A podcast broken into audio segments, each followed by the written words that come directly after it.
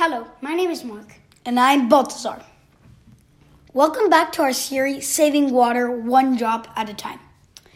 In today's episode, we'll talk about ways to save water when producing goods. The industry, meaning all the companies creating stud in the world, is responsible for 5 to 10% of the global consumption of the of available water supply. With agriculture, it is probably one of the two places where most water is actually used and wasted as well.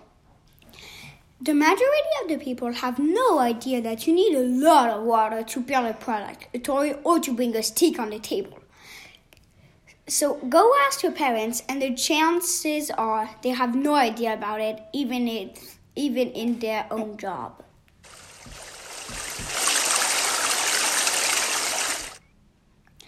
For example, it takes more or less 20 gallons to make a pint of beer, almost 132 gallons to produce a 2 liter bottle of Coca Cola or Sprite, and about 500 gallons, including water used to grow, dye, and process the cotton to make a pair of Levi's jeans. It seems crazy, right? And of course, a lot of this water is lost during the course of the production. On this part, we, the customers, cannot really help, but there is a thing or two we can do. First, get to know the facts. It is really important to get educated and learn about the amount of water that was used for the product we want to buy or would like to have. It may make us think twice. Also, we can be much more responsible with the product we already own keeping them longer, repairing them when they can be fixed, and recycling them or donating them to others when they are really not, not good for you anymore. Do you know, for example, that a new computer takes up to 400 gallons of water, and that every chip in your phone or iPad inside needs to be rinsed 30 times? By doing so, we can help producing less new goods and therefore save water not a drop at a time but tons of gallons at a time go a step further.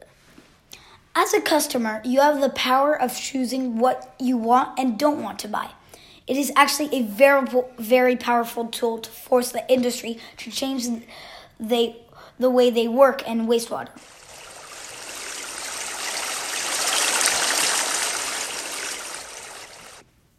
We could all write a few emails to our favorite brands and ask questions about what they do to save water and avoid polluting. Do they inform their employees about saving water and how to reduce its consumption when using it for equipment, cooling, product cleaning, or painting and dyeing products? You can also help them understand how much money they could save by paying attention to water. Saving water means saving money by saving money by lowering the bills, and they may like this idea.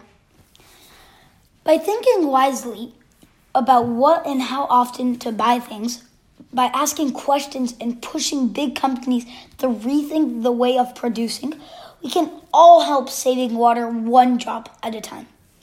We hope you all enjoyed this podcast and learned a ton about this so precious and refreshing resource the water we love and want to protect. If these tips helped you and you started using them, then write in the comments, These tips helped me.